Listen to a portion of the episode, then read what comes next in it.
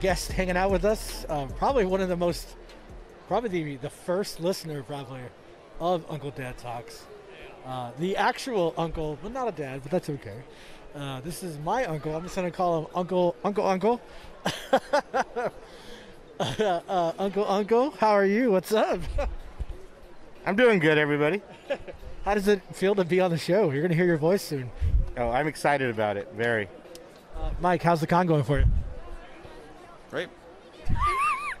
I'm sorry if Mike is so quiet for some reason this time. but to be fair, I, I put the mic in his face while he was t- uh, eating. So, as I do, I just like to just throw things on him, as we know this by now. Uh, but we are hanging out here at Stockton Con.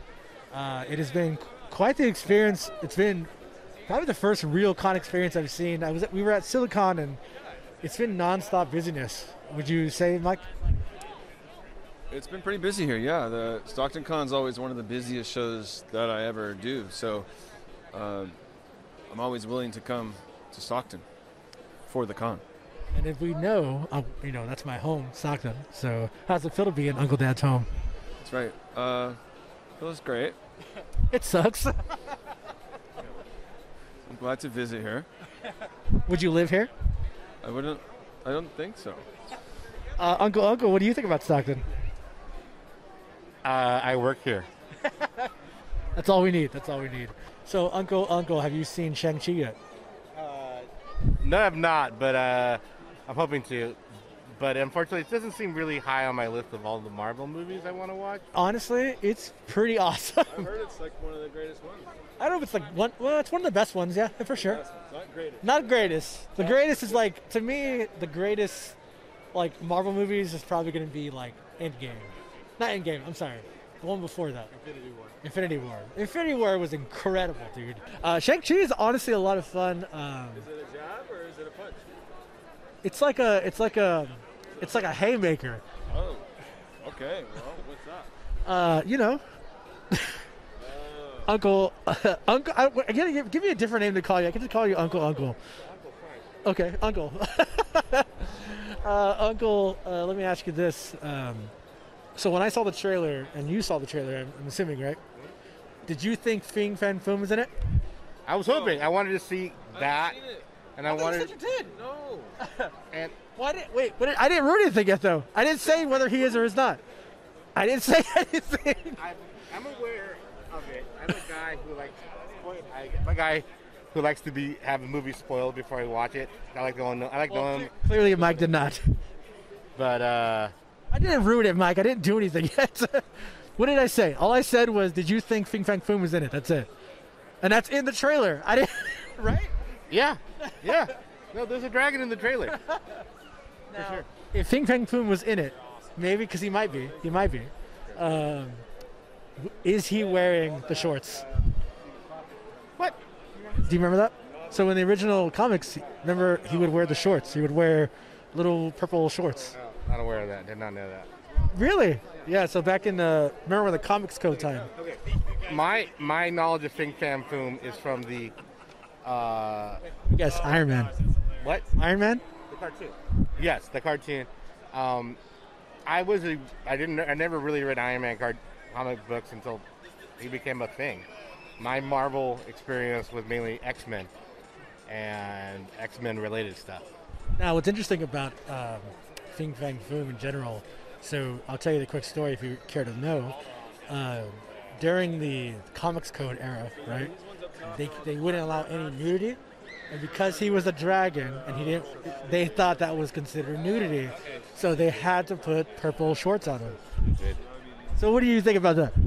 Well, then they should put clothing on every animal that was on in any comic book because they're all They did technically, no? every animal. Well, regular animals? He was anamorphic, that's the thing. Okay, I just dumb.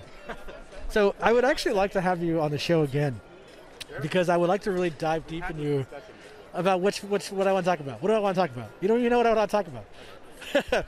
I would like to have you on the show and dive deep with X Men, the TV show, Oh yeah, okay, that'd be great. because I want to try to find somebody from the TV show and have you on it as a fan and kind of talk about it. Okay. Now, Mike, did you ever watch the uh, '90s uh, X Men cartoon? Of course.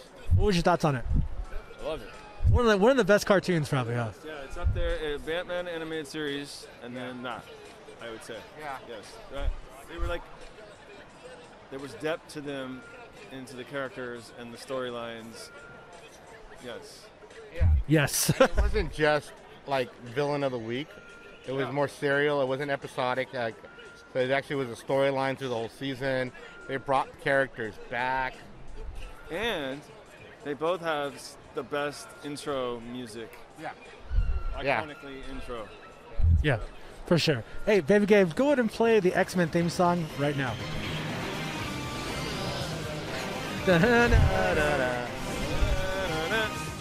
Not that. Yeah. So we did it for you. We did it. We did it for you. But sync it up with our voices. Yes, make that happen, baby Gabe. You have no choice. We're paying you nothing. uh, so we're gonna go back to the con, but before we go back to doing our thing, uh, Mike, I just kind of want to ask you, as somebody kind of coming back into cons, this is your first con since you've been back since COVID, right? No. No, it has not. Not right. Oh, tell me, what is it? I went to Lodi. Lodi had a con. Yeah. I didn't know that. So you went to Lodi, California. I went to Lodi. So this is your second one. Okay. Well. All right. Well, we'll save that conversation off mic. uh, we'll be right back, everybody.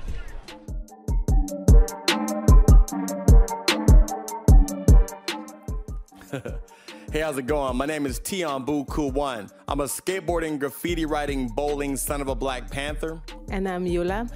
and we are the co hosts of the Black Russian Podcast. Our podcast is a deep dive into relationships from monogamy, non monogamy, open, poly, and whatever other labels that us wacky humans come up with. Let's go beyond the assumptions, beyond the stigmas, stereotypes, and most definitely beyond the judgment. We share our highs, lows, face plans, and triumphs of trying to love in ways that fit us individually while we continue our journey through life together. With topics like yuck and yums, poly trendy, how does it really feel, and tour life, tour wife, we discuss how to build and define relationships that are tailor made for you. Let's talk about it. Let's be honest. All from a soulful perspective. Now, let's be clear. Let's we don't be clear. advocate any one relationship style over the other. Nah. We advocate any and all relationships that encourage truth, honesty, and the freedom to do it how you do it. Deconstruct, decolonize, and rebuild in your own way with a Black Russian podcast. Sure. Available wherever you get your podcasts. All right, everybody, we're here at live at Stockton Con. Uncle Dad talking with Ruben Martinez. Ruben, now I, you know, I don't know how familiar my audience is with you, with you and your work. So if you can give us a quick little history, I, I would really appreciate that. A little bio, if you will. I was born in 73 um, in Southern California. Don't hate. Don't, no hate. don't hate. Grew up in Southern California. Always wanted to live in the Bay Area up here. Um, pretty much did everything you could do with a pencil creatively and as a profession t shirt design, comic books. Made my way to the toy industry, and that's where I'm at right now. And then I do shows on the weekends just to be more creative and do my own personal artwork. Awesome. Now, can we say what toy company you work for? It starts with an M. Oh, gotcha, gotcha. Mego, Mego. That's what it is, Mego. Uh, um, so how how long how for how long have you been with uh, this brand? I've been at this company for 20 years. Been a lot of fun. Worked on a lot of different properties. But yeah, it's been a real experience. It's it's been a lot of fun. Uh, can we talk about the properties you work on? You can. Okay.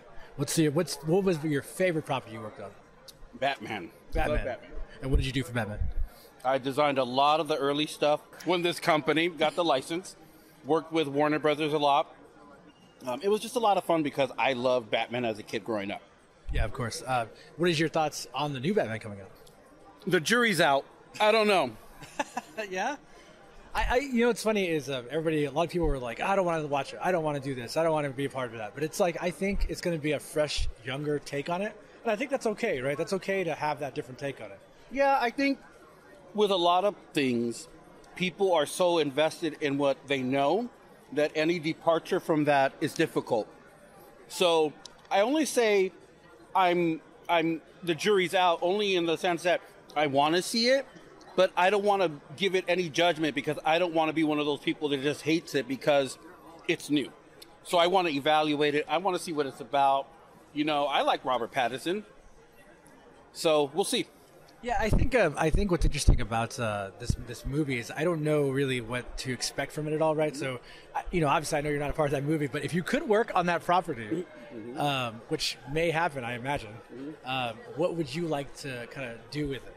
You know, I don't know. That's an interesting question. I think, honestly, just knowing the brand, I think I would even want to contemporize it a little. I mean, as much as I love the source material, I think I'd want to push it a little further. So I would probably be doing something similar, maybe not exactly, but you know, I'm not trying to say that my ideas are amazing, but I think directionally you should try to push it.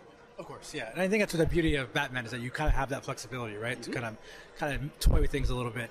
Uh, what's been a franchise that you wish you could have worked on? Oh, a franchise I wish I could have worked on? Yeah. I don't know. Because I was like learning about like what people wish they could have done. Like, oh man, I, I wish I could have worked on, uh, you know, He-Man or whatever it could be, right? I know we got the new He-Man coming out too. So He-Man like, is out, yes, and I know a little bit about that, but you know, um, I guess maybe Transformers. Transformers was a really. Oh, you know what? I take that back. Japanese company Poppy or Poppy, depending on who you talk to. I love those toys as a kid, but just die-cast metal toys, robots, really cool. That would have been fun to work on. that, that's interesting you bring that up because diecast metal toys don't really exist anymore.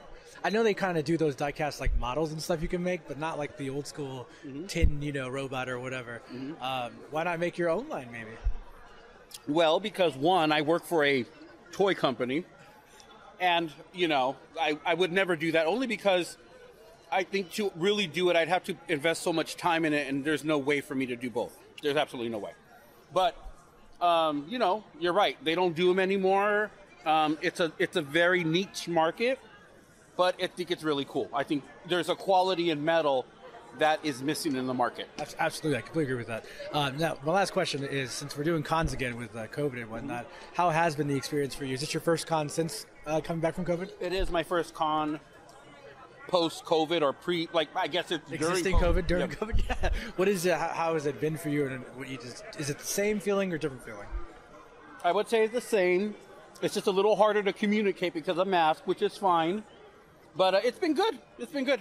Yeah, That, that's awesome, Ruben. Thank you so much for taking the time. I really appreciate it. Uh, where can my audience find your work, or where can they connect with you? Where can they find me? Well, I'm not on social media. Ah, nice. I just I refuse. Okay. Um, if you want to find me, come to uh, Arch a, a, a, a con.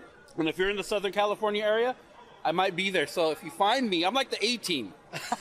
Okay. You know, if you know somebody, maybe you can find me. But yeah, I'm in Southern California. If you come to the show, good chance you'll see me. Awesome. And tell him Uncle Dad sent you. Thank you so much, Ruben. I appreciate it. Thank you. All right, Mike. I just got done talking to Ruben Martinez. Uh, that was pretty awesome, to be honest with you. Now, I'll be completely honest. You know, I'm not the most familiar with his work, um, but you're a big fan of his, correct? I love his work. Yeah, he's got a very uh, distinct style. He actually did years ago. I met him uh, through Dan Brereton. He did a backup uh, story for for Nocturnals and uh, like a Gunwitch solo story. And I had him do a, a Hot Zombie Chick in my final issue of Hot Zombie Chicks, where I had all the different artists contribute. Uh, he did one. Yeah. Ah, okay. Yeah, it was a he's a he's a very sweet guy. Uh, it's uh, it was really nice to kind of get some insight into his thoughts on some small things. And you know, I want to ask you since I asked him, what is your? I never asked you this, but what are your thoughts on the upcoming Robert Pattinson uh, Batman movie? But um, I think the previews for it look great. I'm, I think it looks fun. Will he be a good Batman? You think? Yeah, I think uh, you know it's similar to when when everyone first heard Heath Ledger was going to be the Joker. I think most people were like, "What?" Really? And yeah, and then he killed it. Yeah, I mean, like it was like his his iconic performance. So I don't I don't think that uh, having a preconceived notion of how it's going to be even matters. I think he's a good actor, and I think he'll probably do good. Yeah, I think um, he's kind of proven right that he can act very well. I don't know if you've seen the movie Good Time, but if you haven't watched it, you got to watch Good Time. Good time. Is it a good time? Not Good Times though, not that one. No. Good time. Good time. He plays a, uh, a New Yorker in the '90s, Mm. and god damn, is it good! Okay. You gotta watch it, man. It's uh, by uh, A24. I enjoyed. Oh, okay. I, yeah, they're good. Yeah. I enjoyed him in um, that Tenet movie. Oh yeah, I, you know what's funny? I forget that he's even in it, but God, that was also a very good movie. Yeah, yeah, yeah. that. That was an awesome movie. Yeah, and I think the the idea that they're going with that younger, hip, like darker Batman, it almost makes me feel like this might be Batman Beyond, even though I know it's not. Like I kind of get that feeling. You know what I'm saying? Or no? Yeah. Um, and I'm also very interested to see the new Selina Kyle, and also interested to see uh, Penguin as well. I don't know if you know that it. Yeah, I think I heard. Yeah, it's uh, what's his face? Uh, Colin Farrell. It is. Yeah, they got. But it was Colin Farrell, I believe. Uh, Mike had to step away for a second, but yes, we'll be. I will be back with some more awesome interviews live at Stockton Con 2021.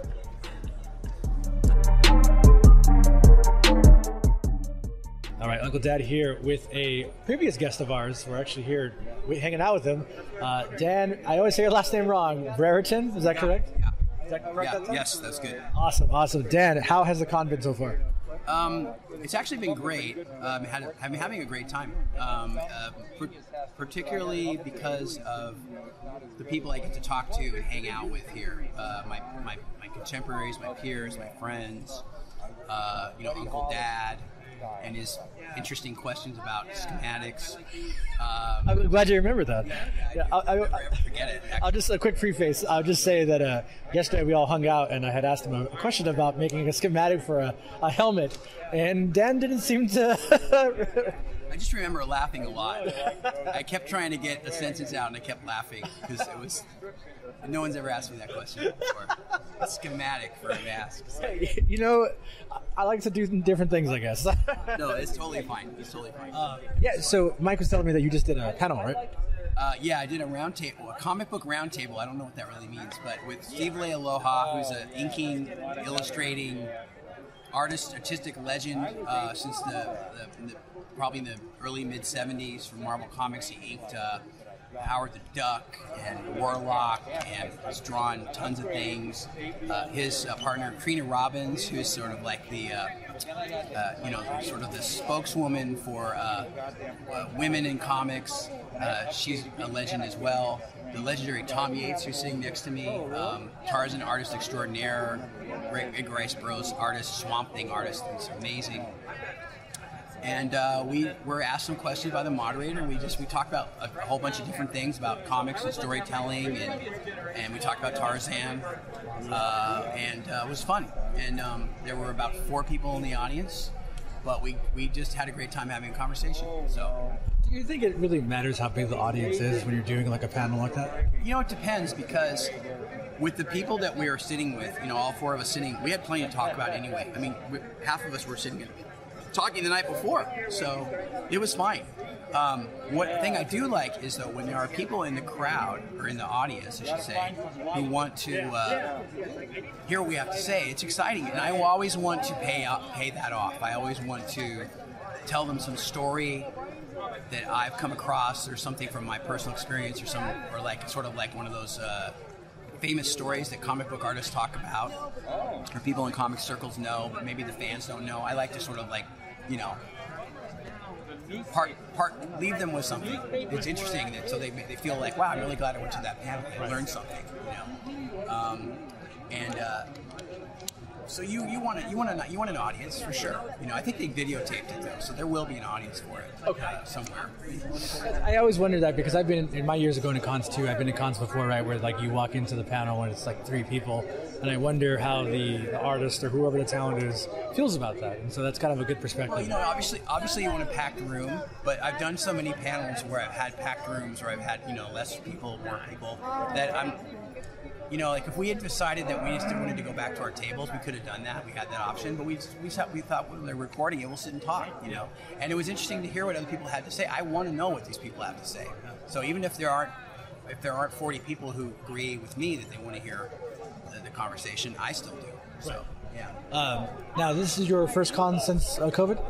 Uh, no, it's my third. Um, so I did uh, a small Berkeley comic show in Aug- early August, which was really fun, just about comics. One guest, I was the one guest. That was kind of neat.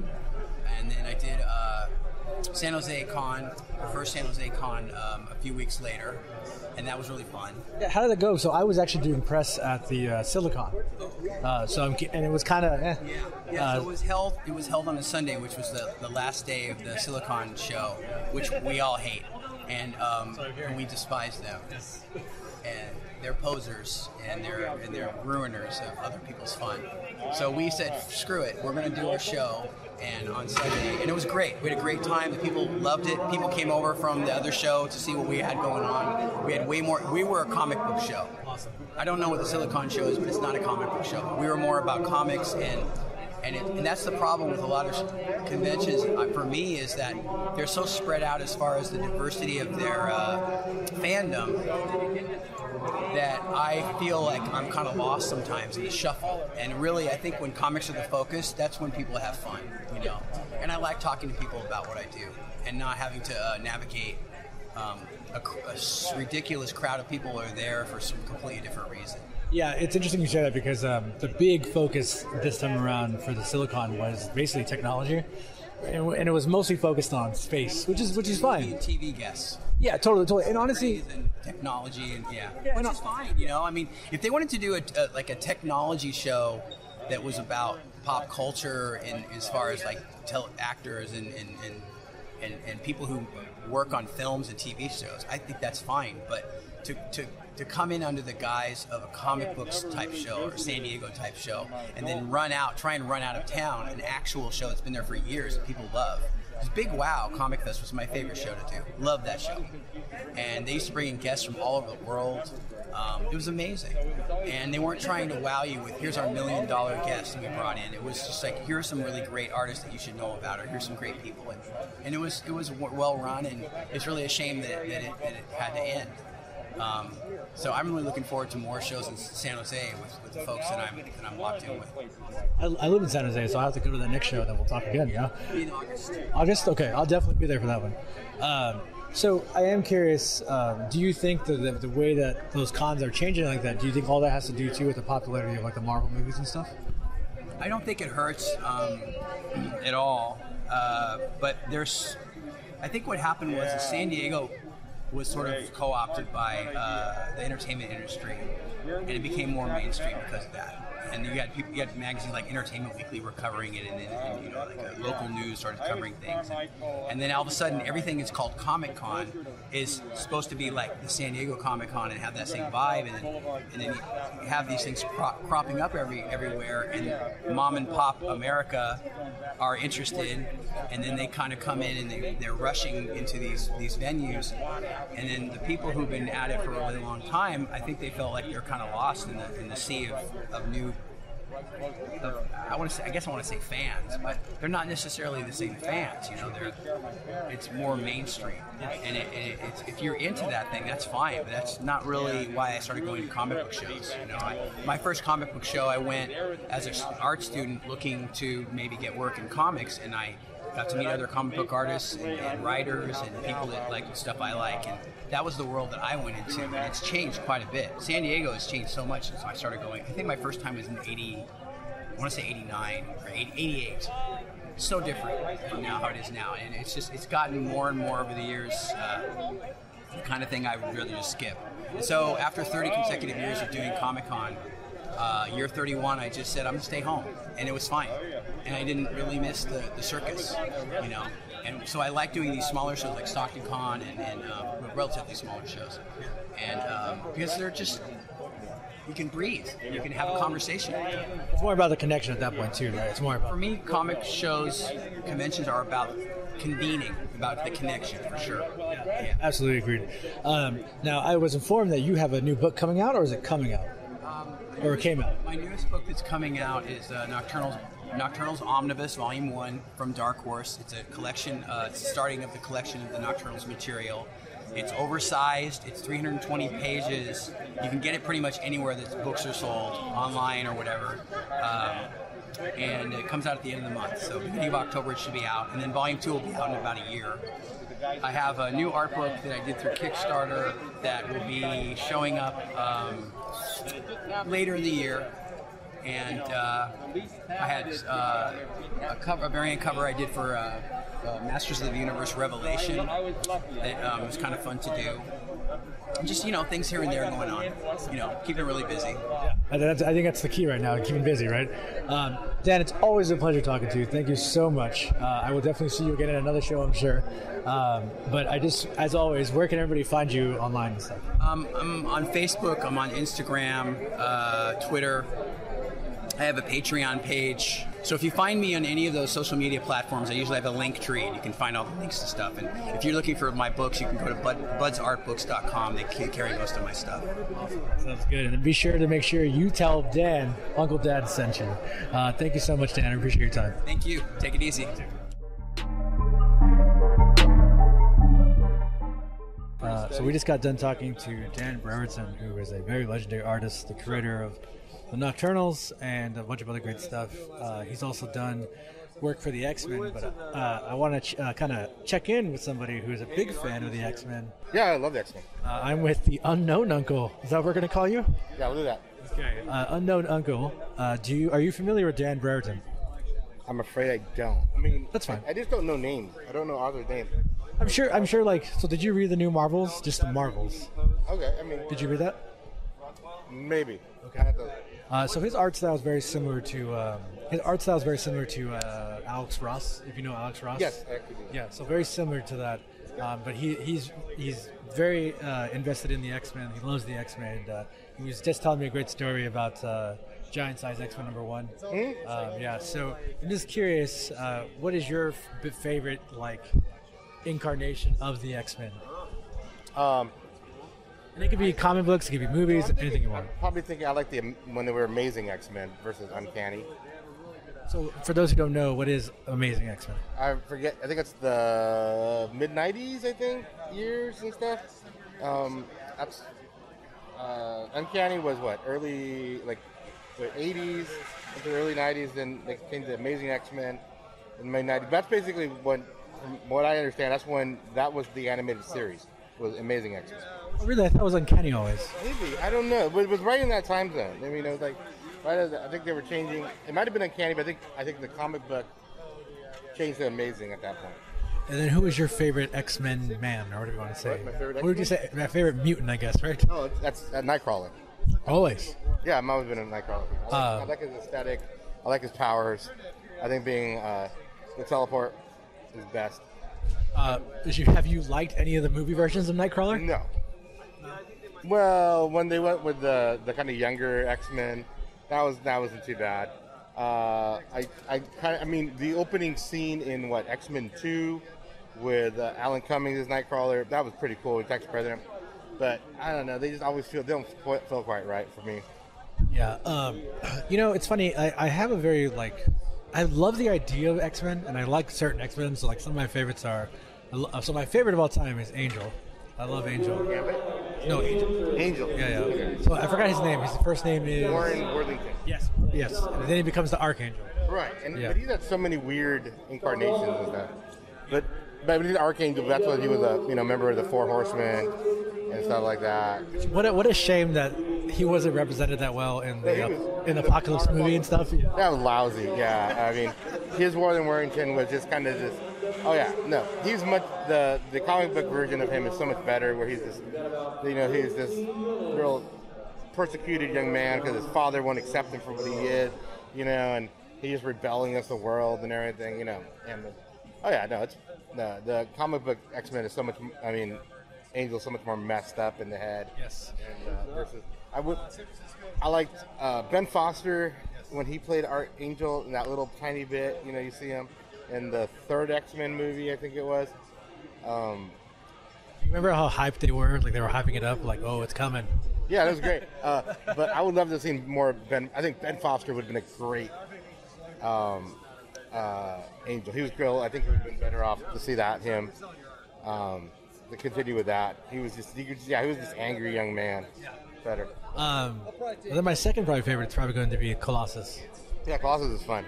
Uh, now you're you're aware that he became gay at one point, right? Yes. Now, what is your thoughts on that?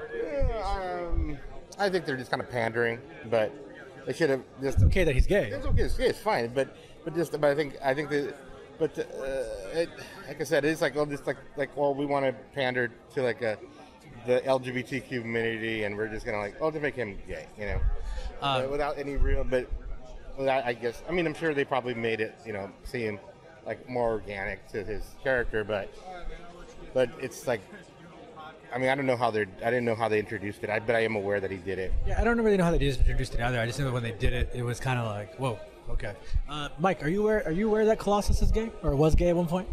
Uh, it's not. No. Yeah, he was. He's, we were just trying to figure. I can't remember. Can't remember how he became gay. Not that how he became gay. I'm sorry, but like, but like, what what the origin of that? Like, how did they? How did they? How did the writers figure it out? Yes. Yeah. Oh, yeah. I don't know. I didn't realize that. Yeah. That was a while ago though. Now I think Iceman is the one who's. Is it? I think so because he he married Beast Boy. I think. Oh, Yeah. Something like that. He married somebody else. I because I. I ha- gonna marry Beast Boy. Beast Boy's DC. That's a different universe. Yeah, Beast Boy's DC. Oh. So I'm like, couldn't have been Beast Get it together, man. hey, that's the great I thing was about. about I thought you were saying for a second to say he married Beast. I'm like, no, no, no. that that didn't happen. happened. That, Beast has had, Beast has actually had like girlfriends and And wives. Beast is Beast is also another favorite of mine. yeah, he's cool. I like him. Uh, favorite I like X Men. I like him in the Age of Apocalypse and he named Dark Beast. Oh yes, yes. That was cool. Yeah, yeah. Uh, favorite X Man. Uh, Mike. Other than Wolverine? Yes. Is that your favorite? Yeah, but Gambit.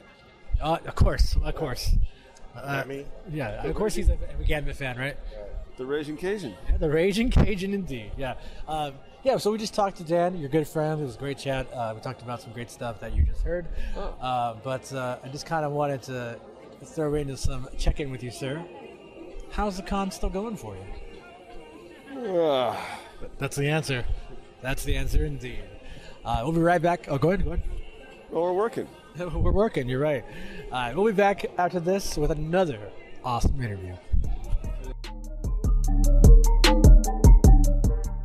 So we're here at Stockton Con, and this is your friend Mike Hampton, and I'm sitting with the very talented artist uh, Tom Yeates. Tom is uh, currently doing a Swamp Thing sketch for me while we're sitting here at Stockton Con. Tom, how are you? I'm doing okay. I, I, I survived my first convention, uh, you know, during COVID. first time I've gone out, and so far so good. You know, Yeah, you're feeling okay. I There's- feel it okay. A little weary from last night. Yeah, so I'll just give a quick uh, explanation to our listeners for that. Last night, Tom and I and, and Steve Leialoha, Darren Brereton, and Ruben Martinez were having a comic roundtable discussion, if you will. Um, actually, really enjoyed that conversation. And It was fun. yeah, and one of the, I mean, you're you're known mostly for your work on, on Tarzan, uh, your work on Swamp Thing, uh, your work on Prince Valiant, which you've been doing since 2012, right? Yes. Yes. But what I didn't know was that you're also in a band. Oh right. Yeah. That's we found that out last night. Yeah. Yeah. I love. I've always loved music, and for some unknown reason, I I was since I was a little kid. I loved to sing, although I didn't really know how, but I loved to sing. And so I and I had friends. I was into music, and I had friends who were into music who could play instruments, but they were totally microphone shy. So hmm. they'd get me to sing because I could remember lyrics, and I and I would do it. So I was uh, invited to sing, and uh, eventually um, I did learn how to play the guitar a little bit enough to accompany myself. And a lot, a lot of people out there, you know, they got they got turned on by the Beatles or something, and they love music and love to play. So I, I've been in and out of bands, or just had friends that like to play that I screw around with, you know, forever since 1969. Actually, was the, when I was in junior high when all that started. Yeah, I mean, it's just interesting to hear, you know, artists where art or drawing Right. isn't your only creative outlet. So I Yeah, like- yeah. There's a number of us that uh, that are into music. Steve Lealo- Leialoha plays bass. Al Gordon plays guitar and keyboards and sings and writes music. Uh, there's a bunch of us. So it'd be fun if there was like a comic book artist supergroup as a band too, right? And then you guys could. Uh, we, we did that. We Yeah. did that in the in the late '90s. There was a group. Well, in the actually in the early '90s, or maybe mid, there was a group called the Seduction of the Innocent that Steve Leialoha played in with Billy Mumy and uh, Ferrer, Miguel Ferrer, and some other people, and uh, they played at San Diego Con and stuff sometimes. And then that faded away, and then Steve, being the bass player, is always in demand. There's, no, there's rarely a shortage of guitars, but there's often a shortage of bass players. right. So then another band formed called the Sequential Art Blues Band with Steve and drummer Marcus David, who's a colorist, works with Steve Oliff a lot, and uh, John Davis, who's a, a comics dealer who's a professional musician on the side, and Tim Truman, who's a really good guitar player. And they were, if they were all at a show, they'd put the band together and, and, and play, but there wasn't ever much of an audience because everybody's always in the bar after hours talking comics. Yeah. But they'd be playing and some people would come and watch.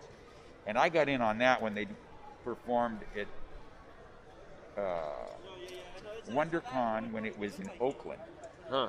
in about 98 or so. I remember I had my daughter with me, and then they came back and did it again the next year. It was like either 98 or 99 or something like that.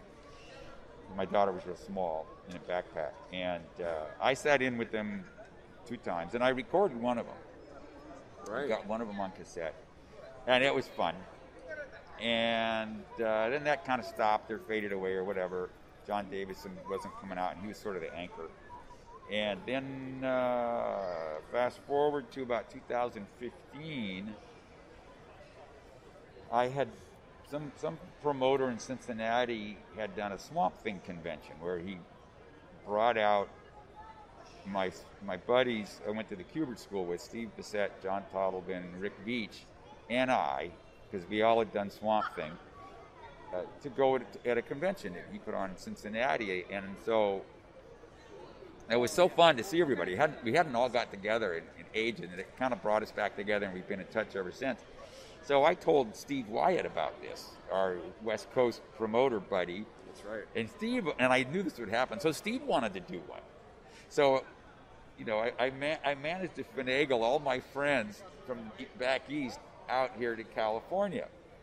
So he flew everybody out, and I told Marcus David, who lives out here, the drummer, about this, and who I see regularly. He said, "Well, we got to put the band together. We got to put the band back together." Because Tim Truman, who's in Pennsylvania, who did not do a lot of swamp things, uh, but he was part of our friends, and he went to the Kubert School too. He was another guy who wanted to come out, and he's and Steve Wyatt, the promoter, was fine. But they're all named guys who draw people who haven't done a lot of shows out here. So, anyway, that was a blast. They were all there. Put the, put the new band together, sort of. It was still called it Sequential Art Blues Band. Tim Truman, Marcus David, Steve Leialoha, and guests, whoever else wanted to come up and play. Yeah. And that was at uh, the after party Sunday. No, it was the next day. I think it was a three-day weekend, maybe, and the Monday after that can might have been Labor Day. I don't know. You have to ask. I can't quite remember. You could ask uh, Steve Wyatt. So he did his his show, the Big Wow Show. Might have been the last one, in San Jose, and then the next day he had rented, or maybe Steve Morger, his partner, they had rented a winery slash event center That's in right. Saratoga. Yeah. And so we all went over there for this party, barbecue, etc. Outside, beautiful day in the hills of beautiful Northern California. And here's all these guys from the East Coast hanging out on lawn chairs. You know, it's great. And there was a stage, and there was a PA, and we all brought our stuff and set up and jammed for about two hours, and it was really fun. Yeah. We didn't rehearse, but all the guys, we all kind of grew up with the same music. So, you know, you don't do something too complicated. There was an actor who was in Star Wars movies. I can't remember if he played a Klingon or, or a Romulan, named Gary, who got up, and he was good. He did some Creedence Clearwater Huh.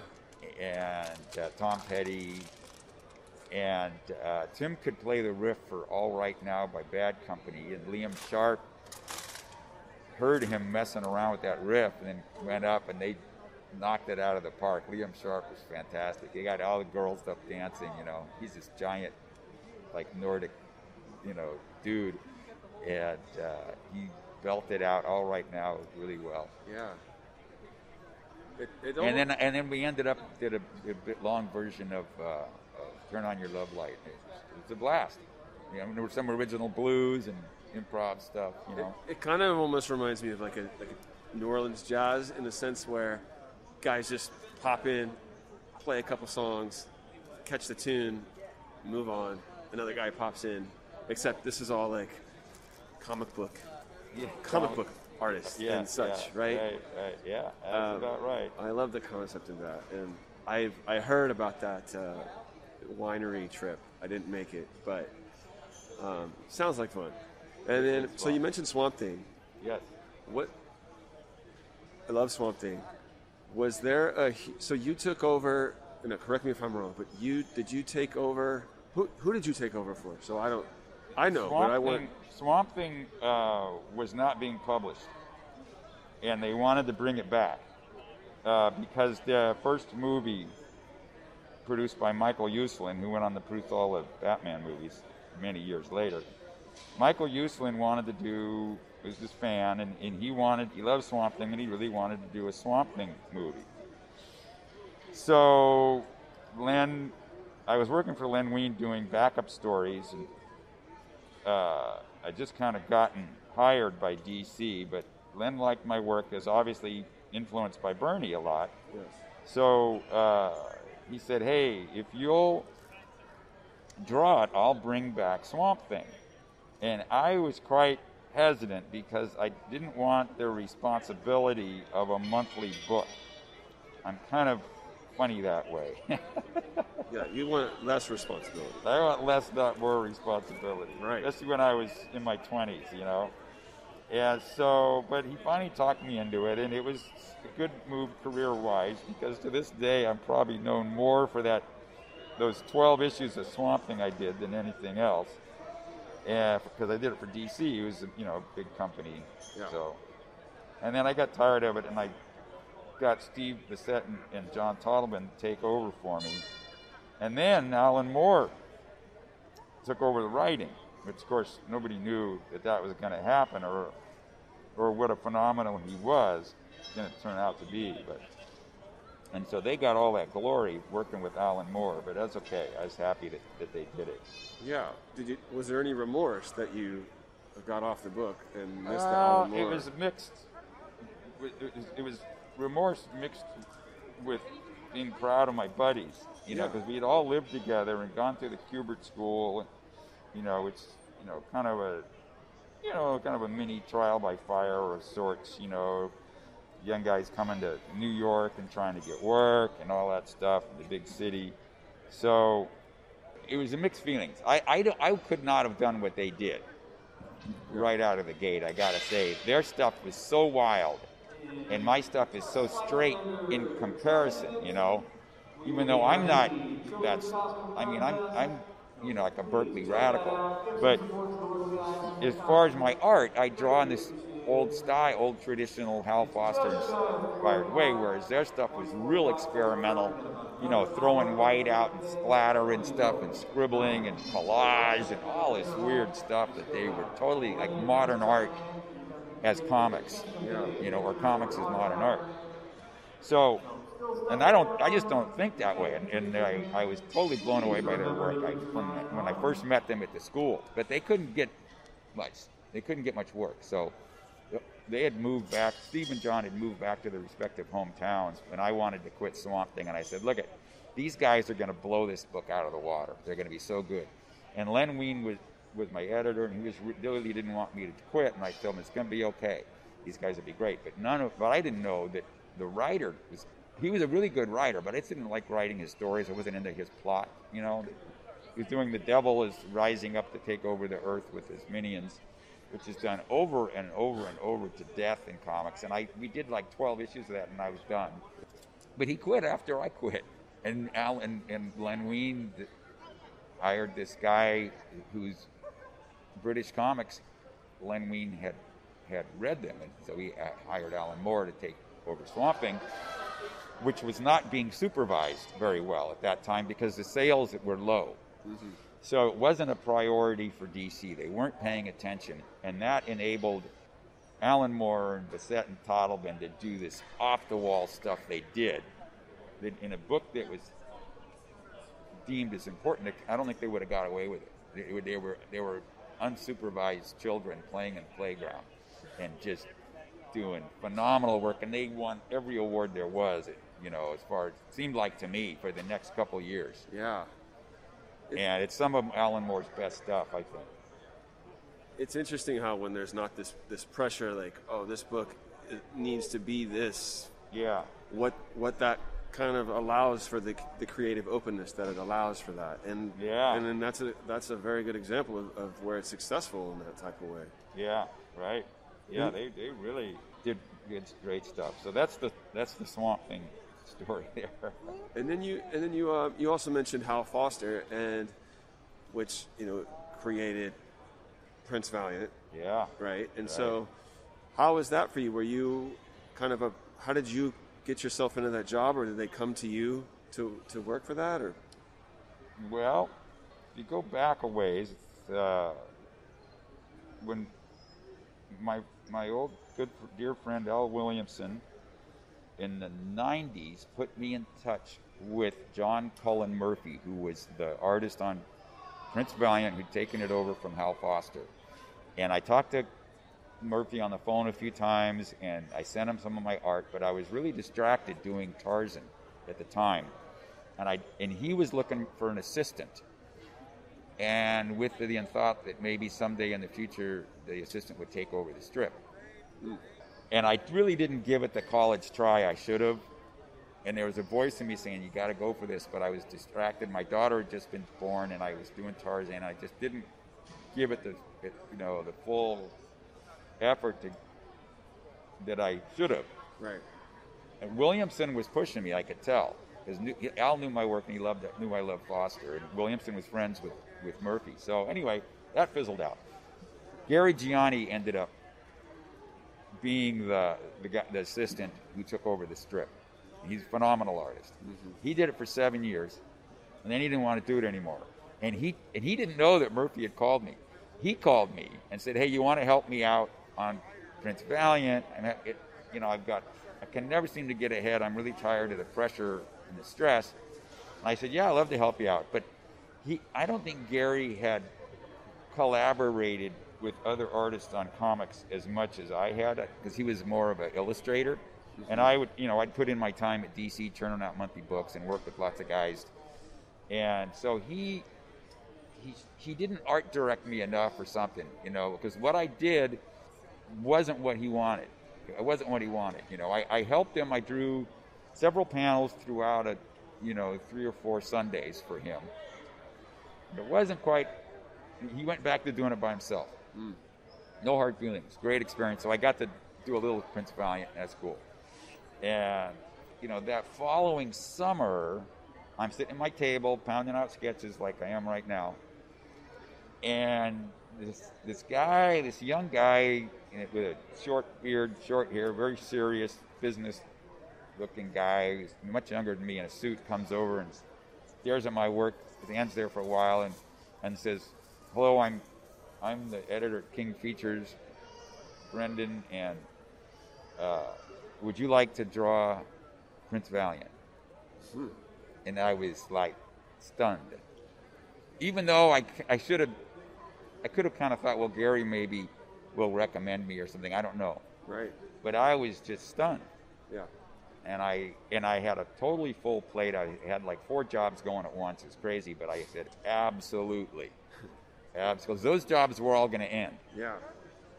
Well, and that's also what we do as artists, right? Is yes, we'll take more. We'll take more when I know we don't have the time to do it. But So I got friends to help me with all the other jobs. Got great. them all out of the way. It took me about two years to get free of all the other assignments, maybe two and a half. yeah, And since then, I've tried to only do Prince Valiant. that's fast. So you're still doing that. You've been doing it since 2012.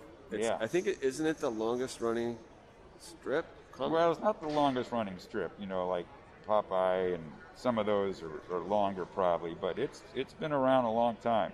yeah. 37. you 37. know, Yeah. Wow. It, it's it, it's great that you know. I mean, it's awesome to have a part in that. Yeah. In such an iconic long, Right, you know, right. Well, strip. I, I discovered Foster, you know, when I was in high school in the 70s, just as he was leaving the strip. Yeah. And uh, I was had been into Frazetta pretty heavily. He was one of the first guys who just knocked me out. Sure. And uh, and then I saw Foster, and I went, "Wow, Frazetta's copying Foster. Frazetta copied Foster. I could just tell, you know." I said, "Wow, this guy is really something." Yeah. So that that then I kind of went, "Ah, I'm gonna have to study this guy more." So I got some of his books, and it always just his work just knocked me out. So Yeah. So and and that just brings me to kind of wrap up here. What what else are you working on now besides uh, Prince Valiant? Would you have any? Well, the other thing, the one other job that I, I did, like, like I said, I try not to do anything else, but I had committed to do, before I got Prince Valiant, I committed to do Tarzan meets, or Groo meets Tarzan. Sergio Aragonés group. Yes. That's right. We had done, one of the jobs I was doing when I first, the other jobs I was doing when I first got Prince Valiant was Groo versus Conan. So, uh, and that was that was kind of cool. And so they immediately wanted to do uh, Groo meets Tarzan. Yeah. But it took me forever to get to it because I had so much stuff going on, and you know, it took a little while for Sergio to get that, get his part done. But so uh, so he's drawing Groo, and you're drawing. and the other characters, right? Okay. And uh, Are you also drawing the backgrounds and, and everything yeah, too? yeah, yeah. There, it sometimes it takes place in my world, and his characters are in my world, and sometimes my characters are in his world. That's fun. And then there's times where the two characters are meeting each other and interacting. You know, you know, sitting sitting on a log talking to each other and stuff. It's almost like a Roger Rabbit situation. Yeah, Right? yeah, that's a good analogy. Uh, and so what that comes out with who and when? That comes out from Dark Horse this summer. The first issue's out. Second one might be out too. Oh wow. Okay. So everyone who's listening, uh, go to your local comic shop and check out Groo versus The Groo meets meets meets Tarzan. Tarzan. Yeah. Fun. So that's the latest thing, and uh, and Bug uh, Fantagraphics to do a collection of my Prince Valiants in English. Yeah. Well- there there are collections of it, and, and Mark Schultz writes it. He wrote it for Gary Gianni too, and we have a lot of fun. And, and we're doing some some stuff that I'm really happy with. The stories we're doing in Prince Valiant. So, but there's, you can't. The only place you can well you can you can read it uh, online. King Features has a website, so you can go to King Features website, which is called Comics Kingdom, and read my Prince Valiant there. All right. Comics Kingdom. Yeah. And uh, I'm just watching you finish this uh, Swamp Thing sketch, and your use of black. I, I've just been watching how you've been, like, where your mind goes to fill it in, and it's just, I don't know. I, other than just an honor to watch it, I'm I'm taking notes, mental notes for my own. It's working for you, huh? Yes, it is. You- Good. you- I, you've I done never well. know if it's going to work or not, but Yeah, I think it's working. I, I, I love laying black in there and making marks on paper. You know, I'm just a kid who likes to make marks on paper. Yeah, and you've made quite a living making marks on I, paper. I've done okay. Look at you. See, once I got once I got Prince Valiant, things been going okay. It's the best, definitely the best job I ever had. Very fortunate to have it.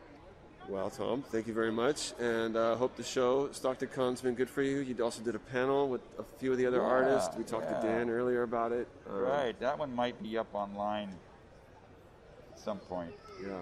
Well, it's been a pleasure, and uh, thank you very much, Tom. Okay, Mike. Tom Yeates. Bye for now. Adios. We will be back. We are back because you said we'll be right back, and you're right, we are. Mike, tell us how it went. Uh, I think everyone heard. you're, you're right. Everybody did hear. Um, yes, we just got, or you just got done speaking with uh, Tom Yeates, who uh, is a fascinating artist, but also a fascinating human. I, I could talk to him for hours. In fact, I did last night, and I wish I could have recorded what we talked about. But we did talk about some of it just a moment ago. So, uh, you know, I think it's cool that when you're an artist, you don't have just one artistic outlet. You know, as he talked about, he plays in a band with other comic book artists. So um, maybe one day I can have him play uh, guitar on one of my records. That'd be awesome. Yeah. Or maybe we can, uh, maybe you and Hank would start a group together. Yeah, I think so. Just uh, you know, like like a Traveling. do like a Madvillain type style.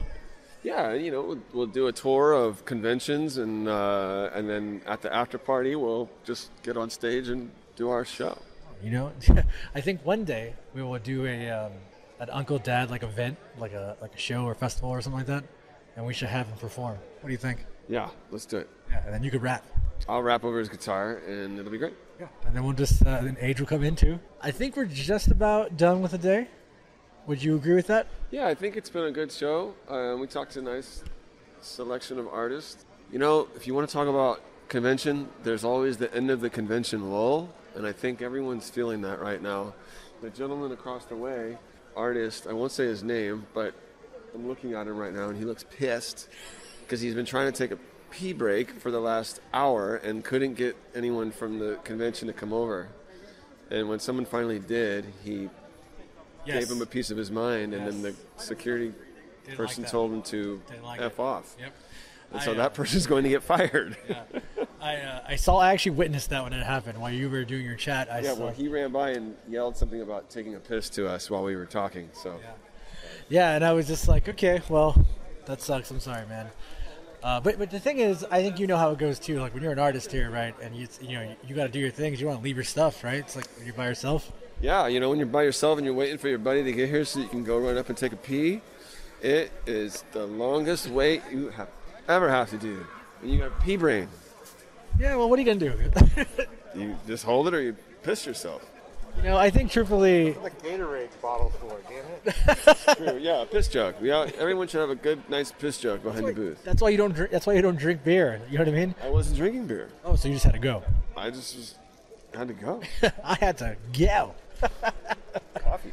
Coffee. Uh, but this is our first con together live. First, broad, first time broadcasting or recording from a show. Yeah, at, from a con, yeah. Con. Um, and what do you think? Should we do it again? Yeah. Yeah. I think we should. I think we should, and then keep the audience. You know, this time we focused a lot on comics, and let- you know, we'll- you- it's kind of going back to our roots almost. You know, That's right. And I think that's kind of good sometimes to kind of just kind of dive back into that every now and then. Absolutely. Um, but Mike, as always, before we go, is there anything you want to say? I just want to say thank you to the listeners and thank you to the artists who took their time away from making sales to talk to us today. Absolutely, and thank you for our special guest, unknown uncle, um, The unknown uncle. the unknown uncle. Sorry, uh, along with all the actual guests he spoke to. So, and again, that list was Ruben Martinez, Dan Brereton, Thomas Yeates. Thank you guys all for listening, and of course, as always, as we like to say here, I'm not your uncle, I'm not your dad, but I'm someone you can talk to. We'll see you next week, everybody.